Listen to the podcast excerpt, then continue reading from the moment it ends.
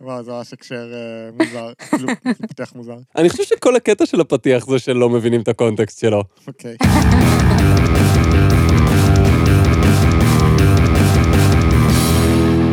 שלום לכולם, אני גל, איתי נמצא עם חגי. היי. וליבי. היי. למזק, למה זה קיים? המקום בו אנחנו שואלים את השאלה שהיא השם שלנו. והפעם, קריפי וויקי. חגי, קריפי וויקי. למה זה קיים? ולמה כל כך כיף להגיד את זה? אז קריפי וויקי הוא וויקי ישראלי שנועד לפרסום של קריפי פסטות. קריפי פסטות. כן. לפי האתר, קריפי פסטה היא סיפור אימה המופץ ברחבי האינטרנט, המדבר על אגדות אורבניות, מיתוסים ונושאים על-טבעיים אחרים. אני מעדיפה פסטה אלפרדו, או קרימי פסטה. creamy פסטה. אז אה, לא בדיוק. אוף. אוקיי. creepy pasta זה משחק מילים על copypasta, שזה בעצמו שיבוש של copy paste, שזה הביטוי באנגלית להעתק הדבק. הו, האינטרנט הוא מקום קסום. creepy פסטות בדרך כלל מנסות להעמיד פנים שהן מבוססות על סיפור אמיתי. למשל, הנה creepy pasta בשם "אל תקראו את זה, אני מתחנן". שזה כמובן השם שהיינו צריכים לתת ללמזק. אתם חייבים לסמוך עליי. יש לי פיסה של מידע, ואתם חייבים לעקוב אחריה בלי לשאול. אתם חייבים להפסיק לקרוא את זה וללכת ישר לפסקה האחרונה. אוי, אוקיי. אז מה כתוב בפסקה האחרונה? אנחנו לא הולכים לקפוץ לפסקה האחרונה, אנחנו הולכים להמשיך לקרוא. אתה רציני? כן. אבל הוא ביקש. עשו את זה מבלי לקרוא את פסקאות אחרות, ועשו את זה עכשיו. בבקשה, סמכו עליי. מה שיקרה בהמשך הוא באשמתכם בלבד. נו, בחייאת, בוא נעצור, הוא ממש רציני, כאילו, לא נעים. נכשלתם במבחן ועכשיו אתם בסכנה. לא אני כתבתי את זה, לקרוא את המשפט לא אני כתבתי את זה, זה פרדוקס בפני עצמו. מישהו כתב את זה, והוא כתב אני. הם הכריחו אותי לכתוב את זה. אז כן כתבת את זה. רגע, רגע, רגע, רגע. אלו אצבעותיי על המקלדת, זה הכל, והעיניים שלכם על המילים האלה. מה שלא יהיה, אל תסיטו את מבטכם מהמילים האלה. אבל זה פודקאסט, אז אל תסיטו את אוזניכם. המשיכו לקרוא עד שאגיד אחרת, וכשאני אגיד אחרת, עשו בדיוק כפי שאומר, כי אם לא תקראו את זה בדיוק כפי שאמרתי לכם, אתם תמותו. כאילו, מתישהו כולנו נמות, אתה יודע. מה? לא אתה אבל. אה, אוקיי. הפסקה אסורה, נקודתיים. הייתם חייבים לעשות את זה, נכון? הם ידעו שתעשו זאת. שום דבר שתעשו עכשיו לא ישנה כלום. אם יש אנשים שאתם אוהבים, תקראו להם, תגידו להם כל מה שאנשים אומרים ליקיריהם כשהם יודעים שהם עומדים למות. תסבירו להם הכל. סדרו את ההסדרים האחרונים שלכם. מהרגע הזה ואילך, תישארו חיים רק כמה שתוכלו להישאר ערים. הפעם האחרונה שתרדמו תהיה האחרונה שלכם. הם צופים בכם, הם מקשיבים למחשבותיכם, הם יחכו לכם, הם מחכים שתעשו טעות. הפעם האחרונה שתרדמו תמיד תהיה האחרונה שלכם. טוב, אם הם מחכים שאני אעשה טעות, אז יש להם המתנה קצרה מאוד. וכשתעשו טעות הם יבואו אליכם.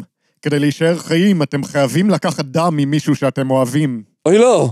אוקיי, טוב, ליבי, אני אציל אותך. אני אתן לך טיפה מהדם שלי. אמ, כאילו, את אוהבת אותי, נכון? אמ, וואו, אוקיי. טוב לדעת. אה, כאילו, מביך קצת, אבל אה, חגי, תמשיך.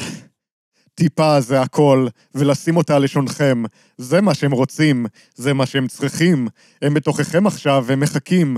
אם תיכשלו להביא את הדם כשאתם ערים, לעולם לא תתעוררו שוב. אבל מה אם אני משתמשת בדם של עצמי? את רומזת שאת אוהבת את עצמך? חגי, תמשיך. אם עקבתם אחר עצתי בפסקה הראשונה, כל הכבוד. אתם יכולים להפסיק לקרוא עכשיו. אז אם לא היינו קוראים את הפסקה הראשונה ומגיעים לכאן, אז בעצם כל מה שקראנו זה, תדלגו על הפסקה הראשונה. יופי שדילגתם, תפסיקו לקרוא. כן, פחות או יותר. וואו, זה מאוד לא מספק. אבל בחיים, בחיים אל תתפתו לחזור ולקרוא את הפסקאות שדילגתם עליהן. אתם חייבים לסמוך עליי, ובבקשה תאכלו לי מזל. אני עייף, כל כך עייף שאתם פשוט לא יכולים לדמיין. אה, גם אני עייף, כל כך עייף שאתם פשוט לא יכולים לדמיין. קוראים לזה להיות בן אדם מבוגר, וזה כולל מלא עייפות. מה לעשות? תתמודד. וואו, להיות בן אדם מבוגר זה סיפור האימה האמיתי. בכל מקרה, לכל סיפור בקריפי וויקי יש גם תגובות, כמו זאת של אנונימי. כן, זה שם יפה. כן, לאחיינית שלי קוראים אנונימי. אני אנונימי ולא קראתי את זה. שזו ההתחלה של כל ביקורת באינטרנט. כל ביקורת כנה לפחות. אבל פתחתי בגלל שאני אוהב קריפי פסטות. אני חושב על לקרוא את זה, אבל לפי חלק מהתגובות של אנשים שקראו את זה, זה נשמע מפחיד רצח, וחלק לא. אז תענו לי ותנו לי מספרים מ-1 עד 10. אם יש יותר פעמים פחות מחמש, אני אקרא, כי יותר מפחיד זה מחמש ומעלה, ולא מפחיד זה מחמש ומעלה. אשמח אם תגיבו, תודה ושלום. הגיוני לחלוטין, אני חושב שעקבתי. זה, ככה לא מתכננים ניסוי. באופן כללי באינטרנט אף אחד לא ייתן לדירוג שלו להיות מושפע מהעובדה שמישהו עלול למות, כן? לא, להפך, זה יתרון. כאילו, ראית פעם תגובות ביוטיוב, אפילו אם זה סרטון של כלבלב חמוד משחק, אז מישהו יאחל מוות למישהו אחר? חצי מהתגובות מינימום, כאילו. וואו, אינטרנט זה מקום קסום. קסם אפל, אבל זה גם קסם. בכל מקרה, אנונימי אחר מגיב לו. יא, עוד אנונימי? מה, הם אחים? זה לא איך שזה עובד. אה, טוב. קראתי את זה פעמיים, לפי דעתי לדרג את זה מרמה 0 ל-10, אז אני בוחר באחד או שתיים, כי בפעם הראשונה עשיתי מה שהוא ביקש, סוג של התבלבלתי, והסתכלתי על אחת התגובות בטעות, ואז קראתי את הכל פעמיים. אם זה מפחיד אחד או שתיים, למה בכלל טרחת לעשות את כל הקטע עם הדם?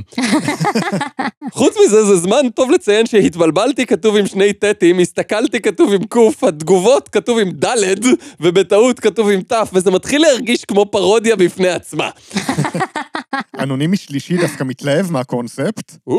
קראתי את הפסקה האסורה ואני מתרגש, כי אני רציתי מזמן למות. וואו, אוקיי. לחשוב שלא אקום יותר מהשינה זה דבר חלומי. החיים שלי הם גם ככה סיוט, שאם מישהו יחיה במקומי שבוע וידע מה אני מרגיש, ואיך אני תופס את העולם, הוא יתאבד מיד כשיחזור לגופו, רק בגלל שהוא יודע את האמת עליי ועל החברה. וואו, אוקיי. מוות זה לחזור לתחושת הכלום שהייתה לפני שנולדנו, זמן שבו לא הייתה לנו במשך מיליארדי שנים מודעות, סבל או הנאה, וזה מצב מושלם. מי שמפחד מהמוות בגלל הלא נודע הוא דפוק, כי אם הוא ינסה להיזכר, הוא יגלה שהוא היה בתחושת חוסר הקיום עוד מלפני שהוא נולד, ושהוא בכלל לא סבל שם ולא התלונן. אם כך, למה לפחד לחזור למקום שקט ורגוע שכזה, אם הוא כבר היה שם והכל היה סבבה?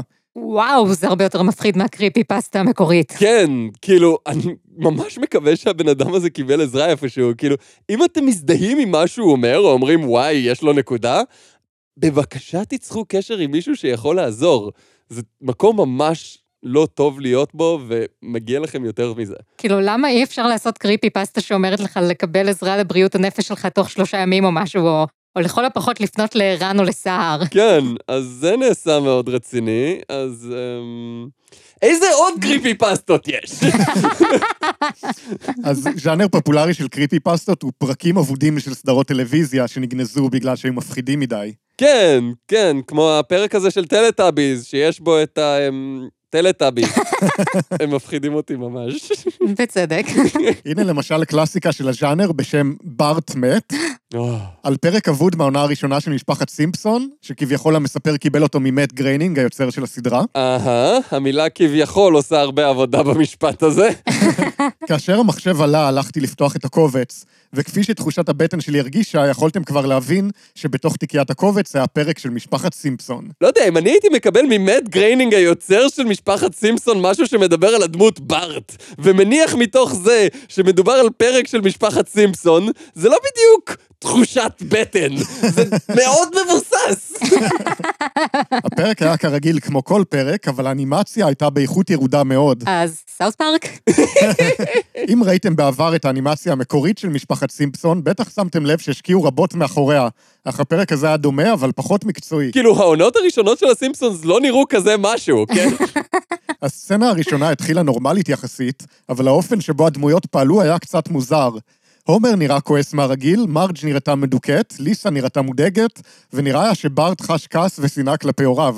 אז פרק רגיל לגמרי בעצם. כן. אבל איפה מגי? וואו, זו נקודה טובה. כאילו, אולי היא קראה את הקטע מקודם והחליטה לדלג על הפרק הזה? היא יודעת לקרוא? זאת נקודה עוד יותר טובה. הפרק בגדול היה סביב המשפחה שטסה לטיול משפחתי, ולקראת סוף הסצנה הראשונה המטוס החל להמריא, וברט, כפי שיכולתם לתאר, התחיל לעשות שטויות. הו, בארט הזה. בארט שלנו? עם זאת, המטוס היה כ-50 מטרים מעל פני הקרקע, וברט הגזים עם השטויות שלו, כשלפתע הוא פשוט שבר את אחד החלונות במטוס, ולבסוף נשאב החוצה. השוט הבא הציג את ברט צועק בפחד בעודו נופל למותו. נשאב החוצה? כאילו, 50 מטר זה שליש מהגובה של מגדלי עזריאלי, אני לא חושב שהלחצים שם ישאבו אותך כל כך. אך כשהציגו את גופתו של בארט, המוות הפך את הדברים לריאליסטיים אף יותר. התמונה של גופתו של בארט לא הייתה ניתנת לזיהוי. האורחים ניצלו את היתרון שלהם בכך שלא היה צורך להזיז את הדמות, ועשו ציור כמעט מציאותי של גופתו המתה. אז מה שרן וסטימפי עשו תמיד. כן, זה נכון. אם אתם לא יודעים על מה אנחנו מדברים, אל תחפשו את זה, תעשו לי טובה, זאת אומרת, לא צריך, אין, לא חובה. וואו, אתה משכנע כמו ההוא מהקריפי פסטה הקודמת. הסצנה השנייה הסתיימה כשרואים את גופתו של בארט זרוקה במקום רנדומלי. לא היה ברור איפה הם מצאו את גופתו של בארט, אך ביום הלוויה מרבית מן האוכלוסייה בספרינגפילד הייתה שם. וזה היה היום המאושר ביותר בחייו של המנהל סקינר. אה, סימפסונס האלה. כן. וביום למחרת ניתן היה לראות את עומר, מרג' וליסה יושבים סביב השולחן, בוכים מעצב על בנם. הבכי של כולם נמשך הרבה מאוד זמן, זה צייר אותם ונשמע הרבה יותר מציאותי. ושוב שכחו את מגי. כאילו, יש עוד ילדה במשפחה הזאת, זה משפחת סימפסונס, לא ארבע חמישיות ממשפחת סימפסון. האמת שעכשיו זה שלוש חמישיות ממשפחת סימפסון. או, מוקדם מדי. הסצנה השלישית התחילה עם הכותרת כעבור שנה. המסך עשה זום קל לביתם של משפחת סימפסון, ואם חשבתם שהסצנה השלישית הרי משהו שונה ממה שהוצג בסצנה השנייה, אז לא. כעבור שנה, טוויסט בעלילה, הכל נשאר אותו דבר כמו קודם. גם בסצנה השלישית, עומר, מרג' וליסה עדיין ישבו מסביב לשולחן, מלאים בצער וחיסרון. חיסרון. ואף בסצנה השלישית המסך דהה לשחור, והיה ניתן לראות את כל המצבות ברקע, אבל רק חדי העין יכלו לשים לב שעל מצבות שונות היה כתוב את שמם של משפחת סימפסון. עומר, מרג' וליסה ומגי, כולם היו כתובים שם. עכשיו הם נזכרו בה? עכשיו הם מוסיפים את מגי? איפה היא הייתה? אה, אוי. שם היא הייתה כל הזמן הזה. התמונה הסופית של הסדרה הייתה שמשפחת סימפסון יושבת על הספה שלהם, כמו שמוצג לנו באינטרו ההתחלה של כל פרק. אך כל האנימציה במסך הסיום הייתה מוצגת בסגנון מאוד ריאליסטי, למעט בארט חסר החיים שהביט בהם מהצד בתור רוח. זה נשמע כמו פרק פחות עצוב ומפחיד ויותר משעמם. כן, זה הפרק הזה בכל סדרה קומית, שהיא מחליטה לקחת את עצמה ברצינות פתאום, אבל זה יוצא בעיקר גרוע וכולם משתעממים. ומתורגם מאוד רע מאנגלית, אל תשכח. כן, כמובן, כאילו, זה בגדול וויקי של סיפורים מתורגמים עצמאית. אה, לא רק, יש גם תכנים מקוריים, אה, אוקיי. כמו למשל הפיג'מות, הפרק האבוד. הם לא כל כך יפים, אני יודע כי הם זומבים.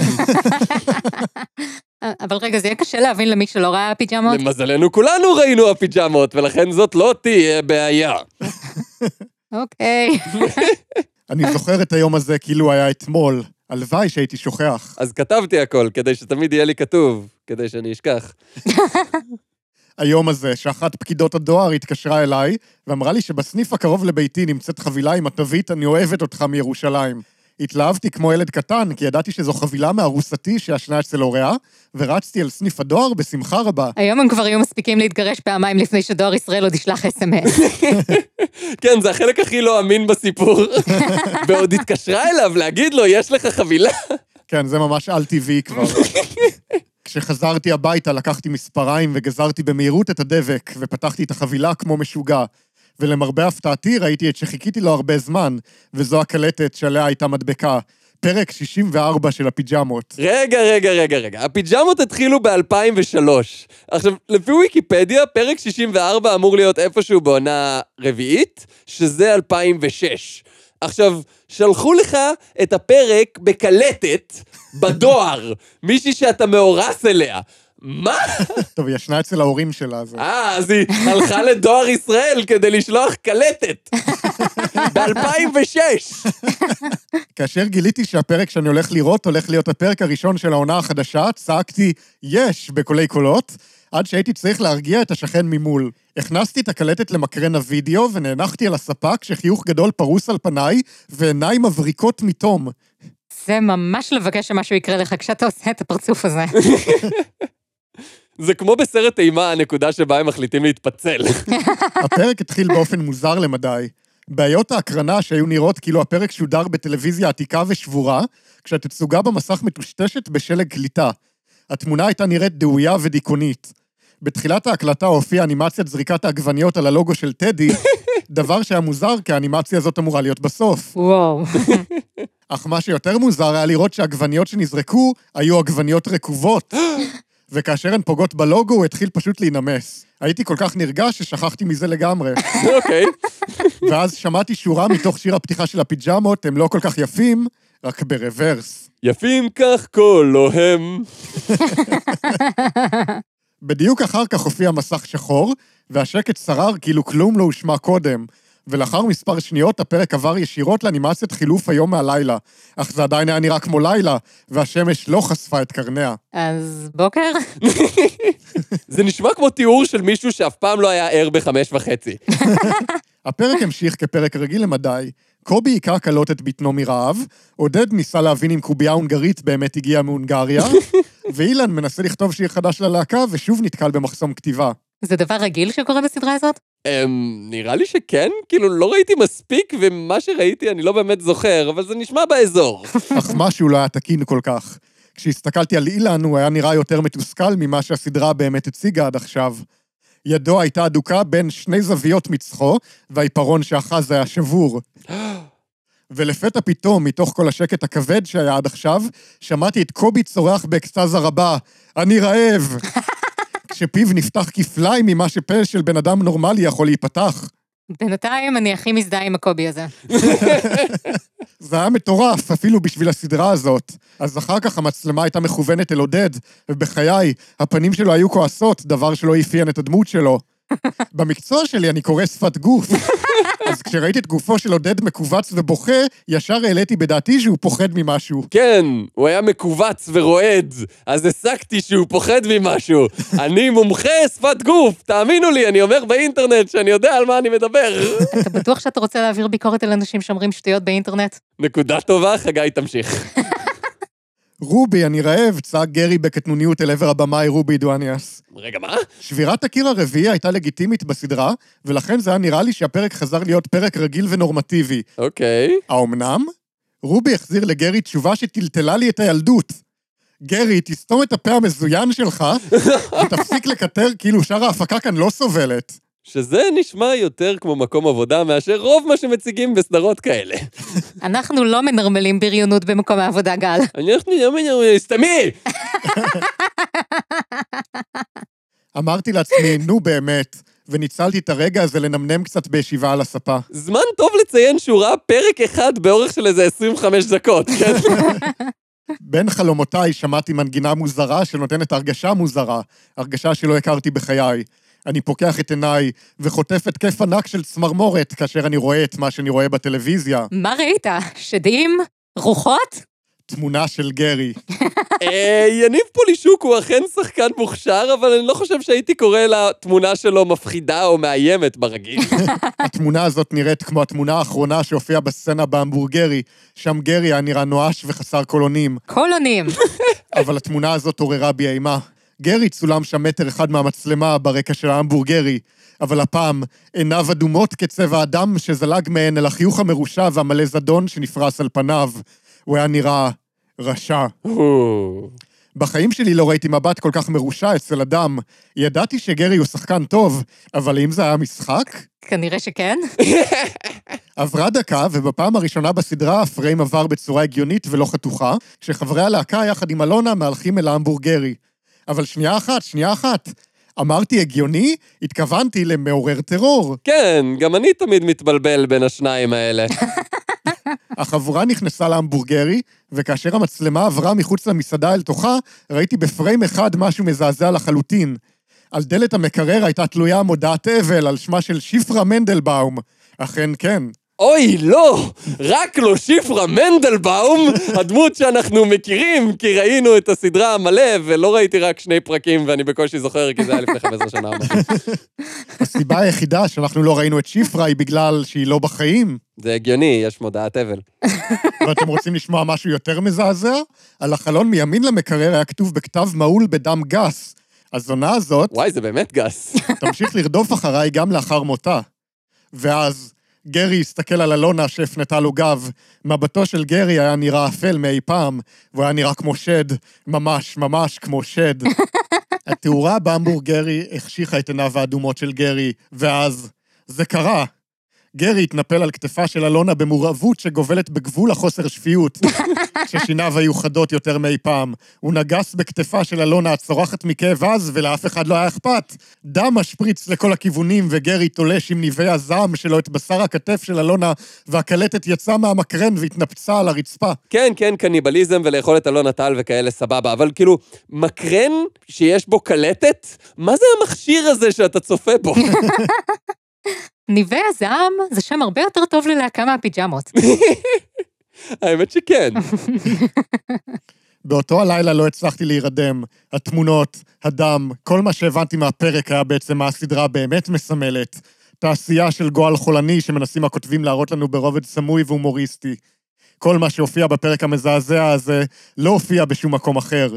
ופה הבנתי באמת מה הסדרה רוצה להראות לנו, ולא מה שערוץ הילדים רוצה להראות לנו. קטע זה מובא לכם מתוך הספר, סדרות של ערוץ הילדים בראי פרופוגנדה טבעונית, בהוצאת רסלינג.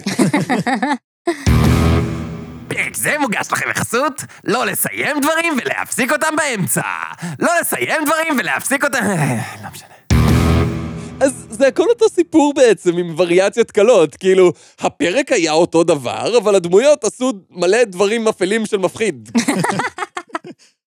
תראה, אם זה עוזר לך, יש גם את אותו דבר, אבל עם משחקי וידאו. זה לא עוזר לי. חבל. אז הנה, לדוגמה, פוקימון, הגרסה האדומה. אוקיי. יום אחד, כשחזרתי הביתה מבית הספר, ראיתי משאית זבל בצד המדרכה. בהתחלה לא כל כך ייחסתי לזה חשיבות. לא חשדתי. אבל שמתי לב כי יש משהו שנראה דומה ממש למשחק בתוך אזור האחסון הזבל. הלכתי לשם ושאלתי את איש הזבל, איש זבל! איש הזבל! נשך אותו זבל רדיואקטיבי. אם הוא יכול להביא לי את מה שנמצא שם. אותו בן אדם בחר להתעלם והמשיך בשלו. עדיין לא חשדתי.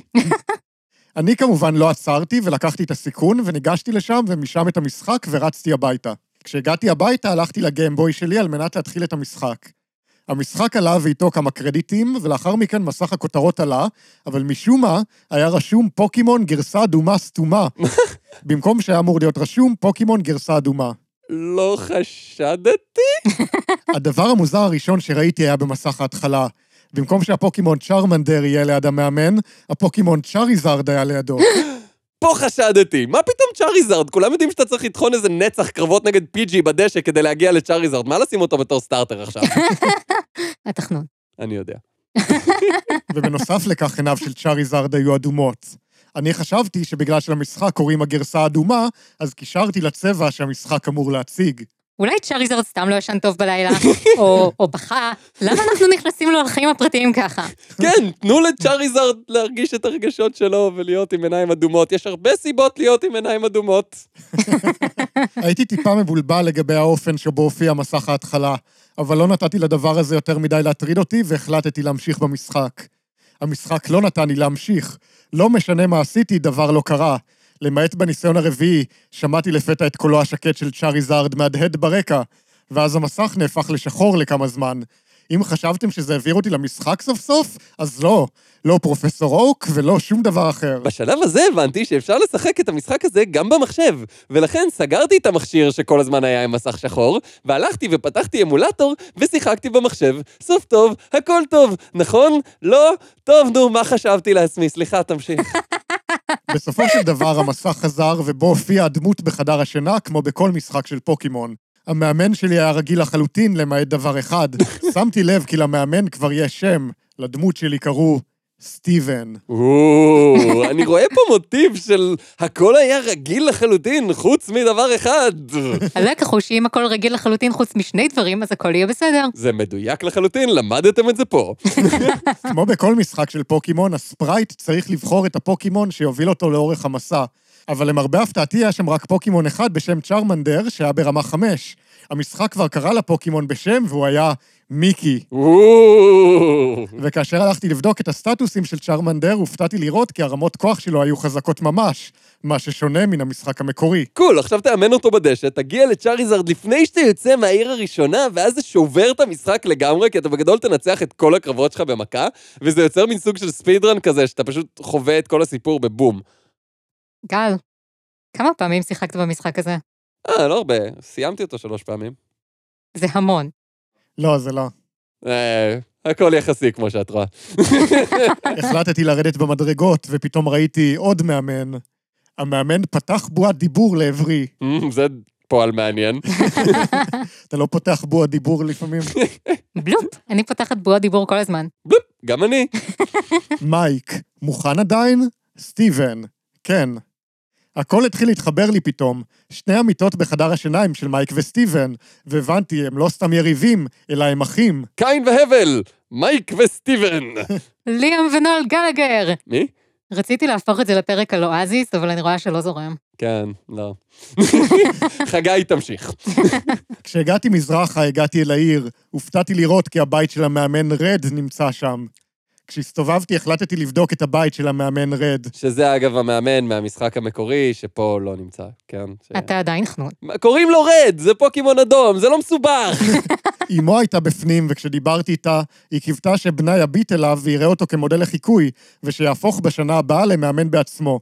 מה שגרם לי להבין כי המשחק התרחש שנה לפני שהמשחק המקורי של פוקימון יצא. אך, אני אומר לך, היום סוחטים כל שקל, מה קרה לפני, מה קרה אחרי, מה קרה תוך כדי, מה היה ביקום מקביל בכלל. אוקיי, הספרייט של סטיבן מקבל הרבה הערכה מצד הסובבים. נראה שיש לו היסטוריה עם האנשים בעיר, מוניטין ואישיות גדולה. האנשים בעיר דיברו אליו כאדם, ולא סתם דיברו איתו כמו כל NPC. אז הכותבים של המשחק היו לא גרועים. תראי, זה נדיר. יצאתי אל המסע, הלכתי מעיר לעיר, אספתי תגים, קיבלתי את שבחי המנהיגים. נראה שגם תהילתו של סטיבן התפשטה, כפי שדיברו כמה מה-NPC. NPC זה Non-Player Character או דמות ללא שחקן, סתם למי שלא מכיר את הז'רגון, שז'רגון זה בעצם עגה מקצועית. שעגה זה... ב... לא משנה. התחרתי בקרבות שונות יחד עם צ'רמנדר. הפוקימון הזה התקדם בצורה מפתיעה. הצלחתי להביס את ברוק בקלות ואפילו לגרום למיסטי לפרוש באמצע. ככל שעבר הזמן במשחק התחלתי להרגיש שונה, וכל זה קרה כשהגעתי ללבנדר טאון. או, זה העיר של הרוחות. יש עיר של רוחות? כן, כאילו, איפה עוד תתפסי גסלי? צודק. מה חשבתי? ניסיתי להיכנס למגדל בלבנדר טאון, אבל אז הכל התחיל להיות מעורפל יותר ויותר. זה לבנדר טאון או לבנדר טאון? אני לא יודע, אני רק מכיר את זה מהטקסט של המשחק. אה, כן, גם אני. אז אם מישהו ראה את האנימה ואנחנו מבטאים את זה לא נכון, אז אני מקווה שאתם נורא כועסים עכשיו שאתם לא יכולים להגיב. נפתחה בועת דיבור לעברי. סטיבן, אין לך סיבה להיות כאן.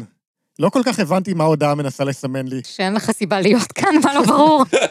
אבל מכל הניסיונות שלי להיכנס פנימה, הבנתי שהיא צדקה. סטיבן לא יכל להיכנס אל תוך המגדל מסיבה לא מוסברת. כי אין לו סיבה להיות כאן, מה לא ברור? זה מאוד מוסבר הדבר הזה. ואז יש פתאום כיתוב, שנה מאוחר יותר. וואי, לקח לו מלא זמן לסיים את המשחק, זה לא כזה ארוך. התחלתי את המשחק בדרכו הרגילה. המסך דועך לאט מתוך החושך, ופתאום סטיבן הופיע במגדל הפוקימון. ומה שנהיה מפחיד עוד יותר, הוא שסטיבן עמד לפני מצבה, לא עשה כלום. ותוהה מה קורה, לחצתי על A על מנת להמשיך. כן, הכי מפחיד זה שלא עושים כלום, ואתה כזה, נו, מה קורה? זה תחושה של פחד עושה לי. נפתחה בועת דיבור לעברי שוב. סטיבן, שלוש נקודות. הייתי נורא מבולבל ולא ידעתי מה קורה. העליתי את תפריט האינבנטורי שלו ובדקתי את האייטמס שלו. וואי, איזה מעצבן זה שאנשים משתמשים במילים באנגליש כשיש פרפקטלי גוד חלופה לזה בעברית. הופתעתי לראות כי מיקי נעלם, וגם כן כל הפוקימונים. הייתי נורא מודאג עכשיו. הלכתי לבדוק מה יש בכרטיס מאמן שלו, וגם שם לא הופיע כלום. לא היה לו כסף, לא היו לו תגים. זמן המשחק שלו היה 8,795 שעות. וזה היה בלתי אפשרי, כי אני זוכר שהופיע אצלי 30 שעות. את מעל שנה במשחק ורק 30 שעות? כאילו, מה, יש לך חיים או משהו? עם כל צעד שלקחתי מן המצבה, המסך הבהב בצורה לא מוסברת. בעוד שליבי פועם, נכנסתי שוב לתוך כרטיס המאמן. בעוד שליבי פועם, הקשבתי לפודקאסט, בעוד שליבי פועם, הלכתי לעשות כלים. הלב שלך פועם, זה מה שהוא עושה. אולי זה הטוויסט. ומה שראיתי שם היה מפחיד ברמה קשה. מה שקרה לתמונה של הספרייט היה באמת מפחיד. או, התמונה של המאמן הצעיר הייתה כל כך מטרידה. התמונה שלו הלכה והחריפה יותר בכל צעד שלקחתי. הוא הרכין את ראשו יותר ויותר, כתפו שמוטה, הוא התכופף. כשעזבתי את המגדל הוא היה על ברכיו ושערו היה תלוי על פניו. וזה שלב טוב להסביר לכולם שספרייט בהקשר הזה הוא ציור מפוקסל בגודל של ציפורן של זרת ברזולוציה של איזה שמונה על שמונה פיקסלים. אז האמן הצליח להביע איתם הרבה רגש. מסתבר! מה שיכולתי להבין מכל זה, שמיקי, האח של סטיבן מת, ואיתו מת גם חלק מסטיבן. הפוקידקס, הפוקימונים, התגים וגם התהילה, כל זה פשוט נעלם בשנייה, בשנה ההיא, בשנה שהחמצתי. השנה בה השקיע את רוב השעות שלו במשחק על מנת להיות הפוקימון master הכי טוב. כל השינויים שמיקי עבר בכל פעם שרציתי לצאת מלבנדר טאון, רק הראו את הגוף שלו נרקב ונהיה יותר מטריד.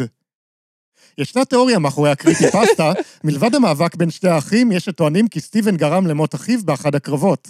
אז בעצם הסיפור המפחיד הזה מסתיים בפרשנות אפשרית לסיפור המפחיד הזה? תראה, היום אי אפשר לסמוך על הקהל שיבין לבד או יחפש תיאוריות, הם פשוט רוצים שיכילו אותם בכפית. אמ... אה, חגי! קריפי פסטות. למה זה קיים? כדי ש... בו! אה! הפחדנו אתכם.